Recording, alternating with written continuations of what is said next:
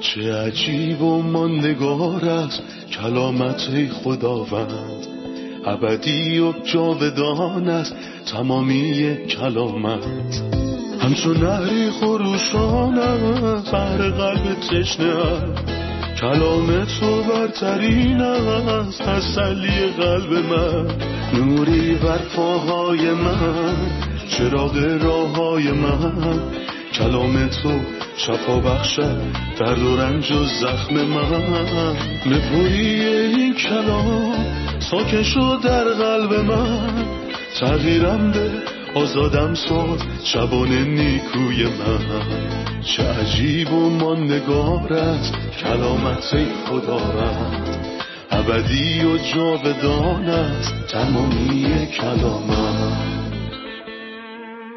سلام می کنم به شما شنوندگان و همراهان عزیز از هر کجای این دنیا که با ما هستید. خوشحالیم که در قسمتی تازه از سری برنامه های تعلیمی تمام کتاب با شما هستیم. در مطالعه کتاب مزامیر دومین کتاب شعری عهد عتیق به مزمور 19 رسیدیم. اجازه بدین قبل از شروع برنامه به مهمونمون خادم خداوند خوش آمد بگم که حضورشون در استودیو باعث افتخار ماست. برادر یوسف سلام و خیلی خوش اومدید. سلام ممنونم خواهر سنم برادر مزمور 19 مزمور خیلی با ارزشیه برای همه ایمانداران لطفا درباره عنوان این مزمور به همون توضیح بدین. در واقع در این مزمور جلال دادن خدا از طریق خلقت کتاب مقدس و مسیح رو می‌بینیم. مکاشفه های سگانه الهی یعنی خلقت کتاب مقدس و مسیح. درسته. با اجازتون این مزمور رو می‌خونم که میگه آسمان ها جلال خدا را بیان می کنند و فلک صنعت دست او را نشان می دهد. روزها معرفت خدا را اعلام می کنند و شبها حکمت او را. نه سخنی شنیده می شود و نه کلامی. با وجود این پیامشان به سراسر زمین می رسد و ندای ایشان به سرتاسر سر جهان مکانی برای آفتاب در آسمان بنا نموده است و آن مانند دامادی از هجله خود بیرون می آید و چون قهرمانی که با شادی برای دویدن به میدان می رود.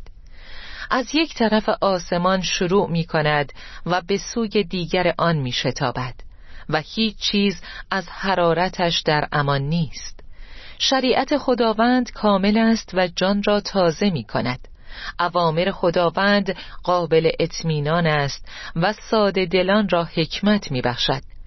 دستورات خداوند درست است و دل را شاد می کند اوامر خداوند پاک است و به انسان آگاهی می بخشد. احترام به خداوند نیکو و ابدی است احکام خداوند حق و کاملا عادلانه است مرقوب تر از طلای ناب و شیرین تر از اصل خالص است. آنها بنده تو را هوشیار می سازد و پیروی از آنها پاداش بسیار دارد. کیست که از اشتباهات پنهانی خود آگاه باشد؟ خداوندا گناهان پنهانی مرا بیامرز. همچنین مرا از گناهان عمدی بازدار. مگذار که این گناهان بر من چیره شوند. آنگاه بی عیب و بی گناه خواهم بود. ای خداوند ای پناهگاه و ای نجات دهنده من. سخنان زبانم و دعاهایم مقبول درگاه تو باشد. برادر یوسف شما گفتید که در این مزمور سه شهادت وجود داره. شهادت آسمان ها، شهادت کلام یا همون شریعت خدا و شهادت مسیح. لطفا بگین که آسمان ها به چی شهادت میدن. به عظمت، قدرت و حکمت خدا. وقتی کسی چشمانش رو به سمت آسمان بالا می‌بره و ماه ستارگان یا خورشید رو می‌بینه همونطور که اینجا میگه از قدرت خدا متحیر میشه که خداوند چطور اینها رو آفریده و اونا با حکمتش کامل کرده. در واقع همونطور که خوندیم آسمان ها جلال خدا رو بیان می‌کنن.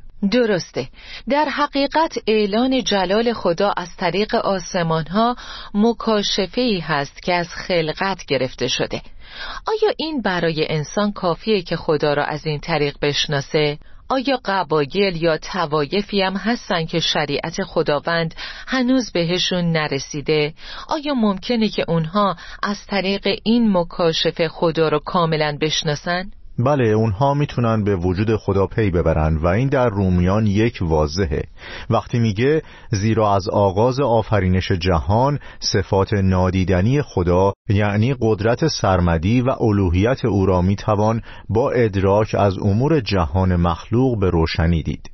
صفات نادیدنی خدا یعنی چی؟ یعنی وقتی خلقت رو می‌بینیم قدرت و الوهیت خدا رو مشاهده می‌کنیم. پس می‌فهمیم که باید برای این خلقت خالقی وجود داشته باشه. از اونجا که در خلقت دقتی غیر تصادفی وجود داره پس نمی‌تونه به صورت اتفاقی و در طول میلیاردها سال به وجود اومده باشه. تصادفی بودن هرگز نمی‌تونه نظم به وجود بیاره. این غیر ممکن و غیر منطقیه پس آسمان ها جلال خدا را بیان می کنند و فلک صنعت دست او را نشان می دهد یعنی تا یه جایی شما اون معرفت و دانش رو دارین که درک کنین خدایی هست و او قادر مطلق و حکمت مطلقه. اما خلقت به شما نمیگه آیا خدا گناهکاران رو دوست داره یا نه یا اینکه خدا مقدس یا نه یا آیا او عادل یا نه. ما به مکاشفه واضحتری نیاز داریم که بعدا از طریق کلام خدا درکش می‌کنیم.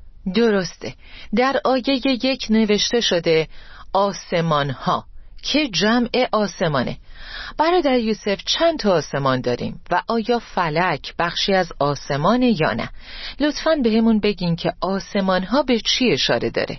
در کتاب مقدس سه آسمان وجود داره. اولین آسمان آسمان پرندگانه مرغان هوا. دومین آسمان آسمان ستارگانه. آسمان اول جو نازکیه که زمین رو فرا گرفته. بنابراین فضای نامحدودی داره. آسمان دوم آسمانیه که در اون کهکشانها و اجرام آسمانی قرار دارن و فراتر از اون آسمان سومه یا آسمان آسمانها.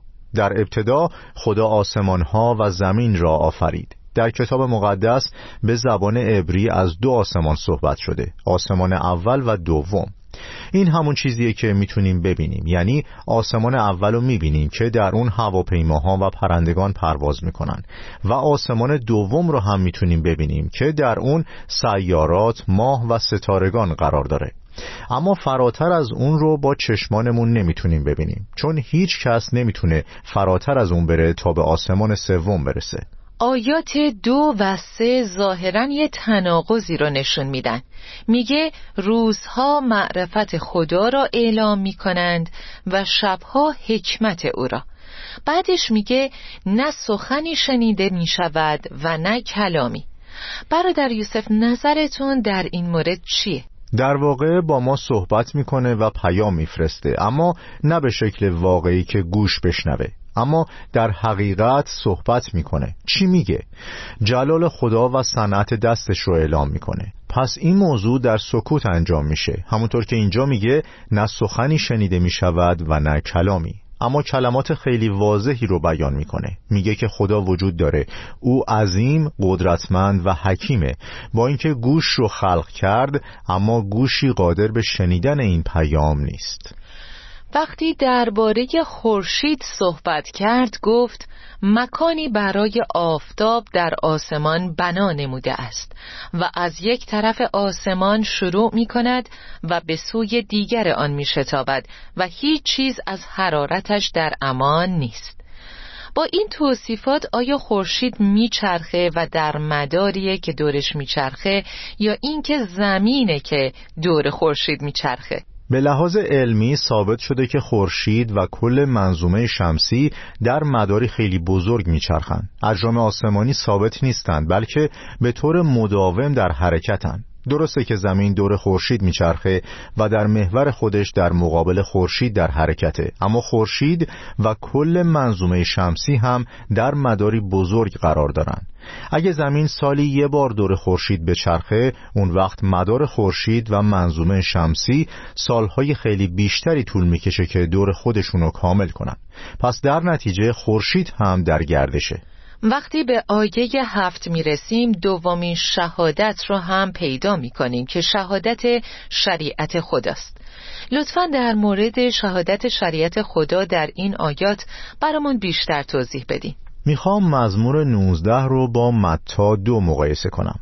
اگه داستان متا فصل دو رو به یاد بیارید خبری به مجوسیان رسید که پادشاه یهودیان متولد شده اونها از کجا می‌دونستن؟ گفتن ما طلوع ستاره او را دیدیم پس آسمان ها چیزی رو اعلام می‌کنن و مجوسیان تونستن اون پیام و درک کنن. اما اونها به اورشلیم رفتن و این اشتباهشون بود. چون آسمان بهشون نگفته بود که مسیح کجا متولد میشه و مجبور بودن از هیرودیس بپرسن. هیرودیس هم رهبران یهود رو جمع کرد و کتاب مقدس رو باز کردن و به هیرودیس گفتن که پادشاه در بیت لحم به دنیا میاد. پس پیام آسمان خوب بود اما کامل نبود. پس به کتاب دیگه ای نیاز بود که همون کتاب مقدس یا عهد عتیقه. اما وقتی به بیت لحم رسیدن سومین بالاترین و عالیترین شهادت رو شنیدن. نه تنها شهادت خلقت و شهادت کتاب مقدس بلکه کلام مجسم خدا رو دیدن. اونها آخرین مکاشفه رو دیدند که درباره او گفته شده بود کسی هرگز خدا را ندیده است. اما آن فرزند یگانه پدر که از همه به اون نزدیکتر است او را شناسانیده است. برادر یوسف ما شهادت دوم شهادت کلام خدا و شهادت شریعت خدا رو هم شناختیم. حالا می‌خوایم درباره خصوصیات کلام خدا و تأثیراتی که از طریق این آیات روی خوانندگانش می‌ذاره بدونیم. خب قبل از جواب دادن به این سوال می‌خوام توجه شما رو به بخش اول جلب کنم که میگه خدا در حالی که در بخش دوم هفت بار میگه خداوند. چرا گفت خدا؟ چون نامش در رابطه با خلقت همین بوده. در ابتدا خدا آسمان ها و زمین را آفرید. همینطور در عهد جدید میگه زیرا خدا جهانیان را آنقدر محبت نمود. اما در مورد خداوند این نامیه که به رابطه خداوند با قومش اشاره داره. پس خداوند شریعتش رو به تمام مردم نداد. اونو به قومش داد. اما آسمان ها رو به همه مردم در سراسر سر دنیا بخشید. بنابراین آسمان ها جلال خدا را بیان می کنند اما وقتی راجب شریعت خداوند صحبت کرد درباره خصوصیاتش میگه شریعت خداوند کامل است. همینطور درباره اعمالش میگه جان را تازه می کند و ساده دلان را حکمت می بخشد و از خصوصیات دیگرش پاکیه. درسته. کلام خدا میگه دستورات خداوند درست است و نتیجهش اینه که دل را شاد می‌کند. پس اون به هر کدوم از خصوصیات این کلام مبارک اشاره می‌کنه و همینطور به تأثیر شگفتانگیزش که جان را تازه می‌کند ساده دلان را حکمت میبخشد دل را شاد می‌کند و به انسان آگاهی میبخشد.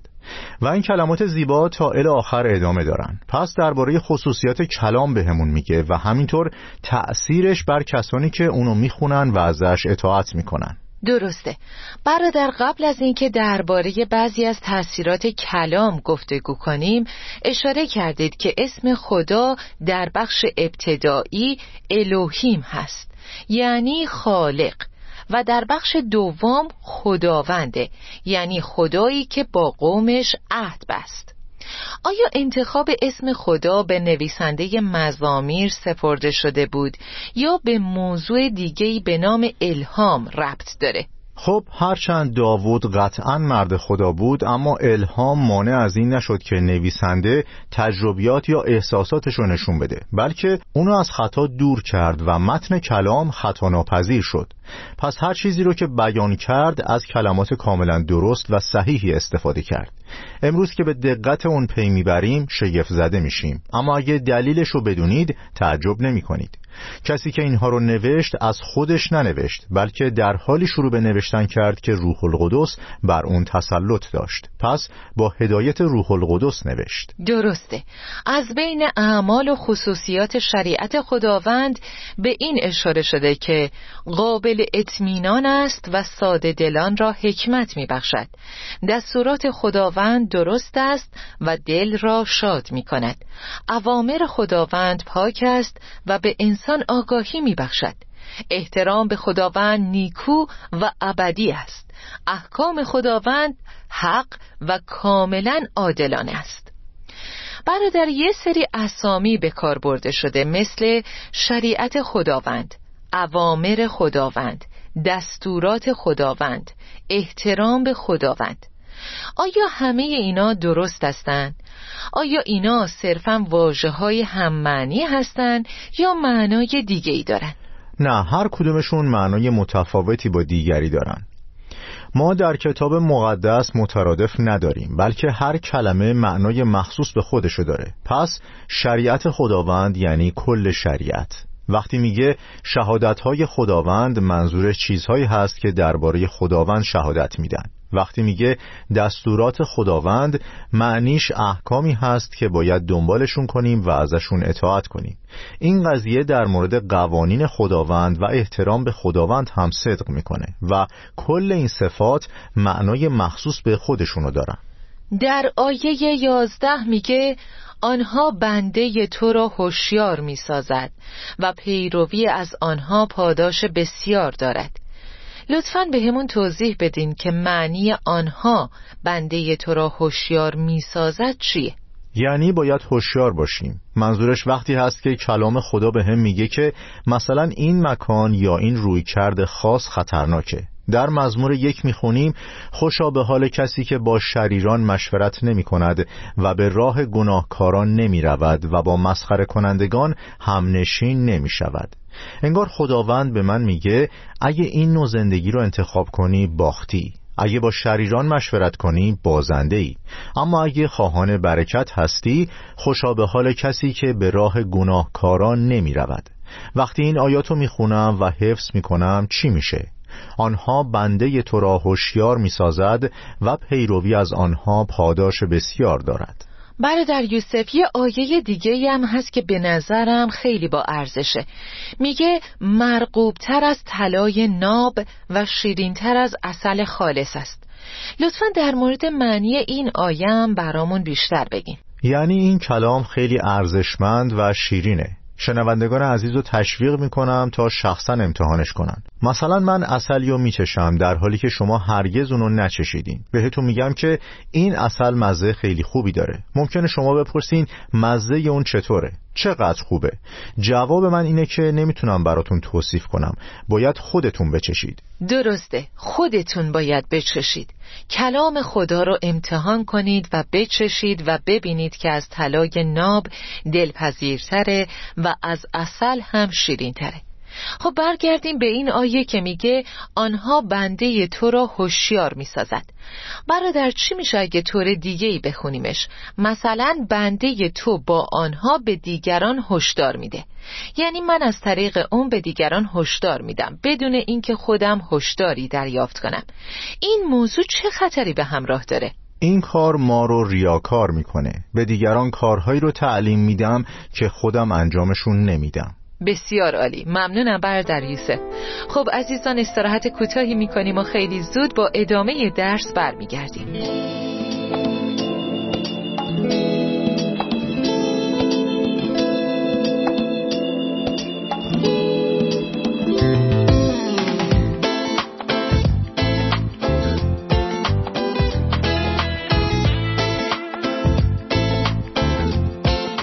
در یوسف بخشی که خوندیم درباره مزایایی بود که در کلام خدا داریم.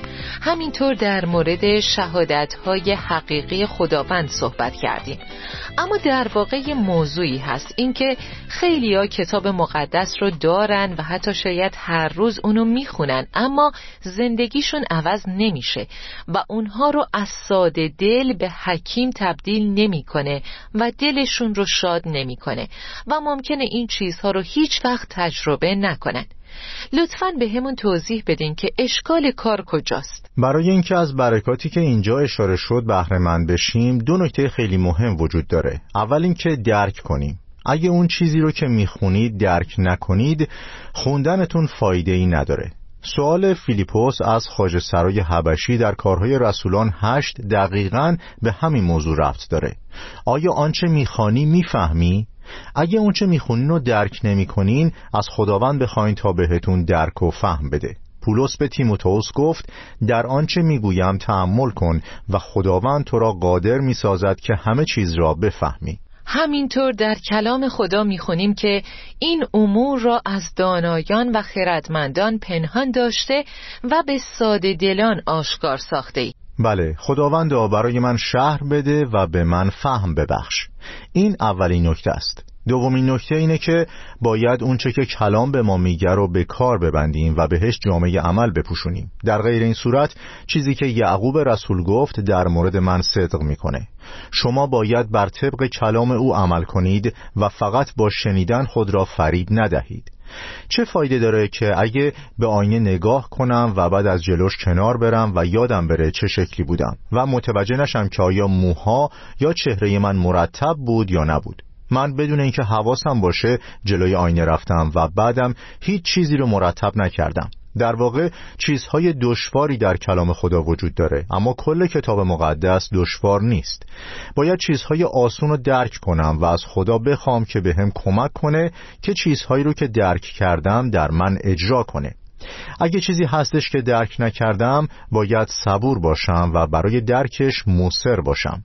باید از خدا بخوام که به کمک کنه تا درکش کنم و او قطعا این کار رو خواهد کرد. برادر یوسف بعضی از مزامیر هستند که به خورشید و صبح اشاره دارن و بعضی ها هم به ماه و آسمان شب آیا معنیش اینه که بعضی از مزامیر رو باید صبحها خوند و بعضی رو شب یا نصف شب؟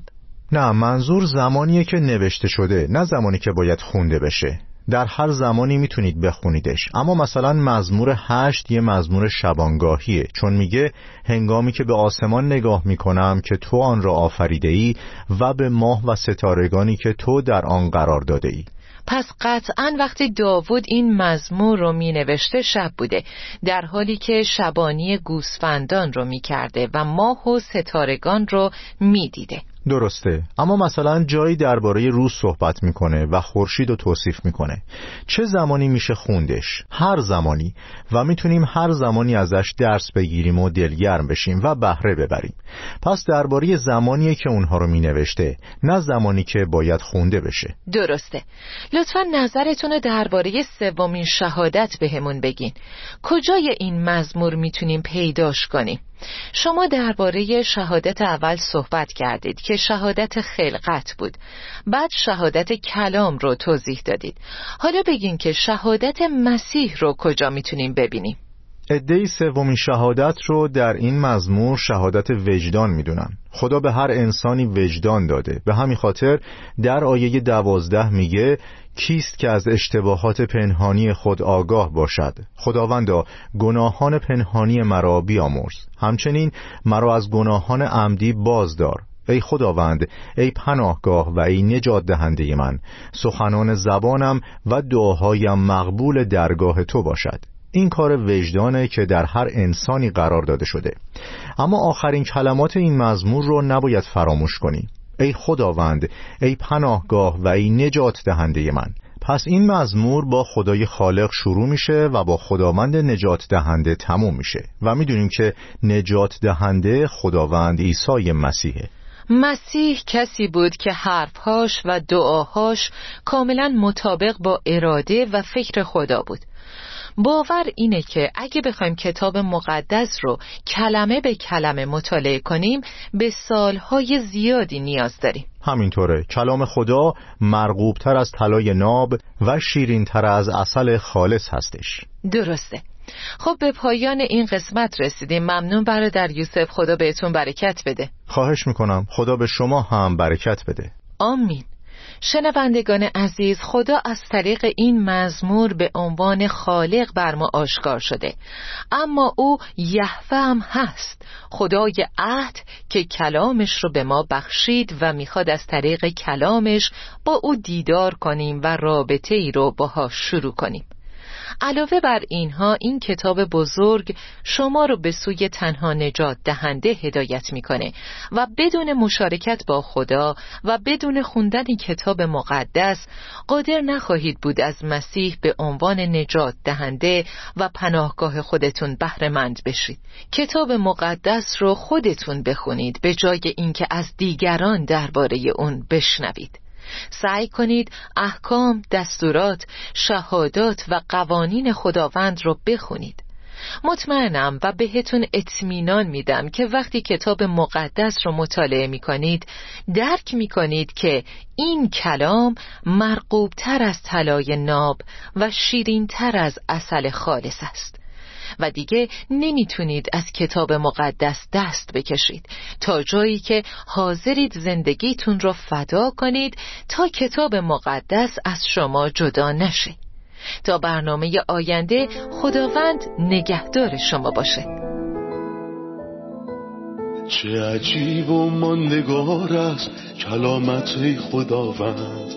ابدی و جاودان است تمامی کلامت. همچون نهری خروشان بر قلب تشنه کلام تو برترین است تسلی قلب من. نوری بر پاهای من چراغ راه های من. کلام تو شفا بخشد درد و رنج و زخم من. نپوری این کلام ساکن شد در قلب من. تغییرم به آزادم ساز شبان نیکوی من. چه عجیب و ماندگار است کلامت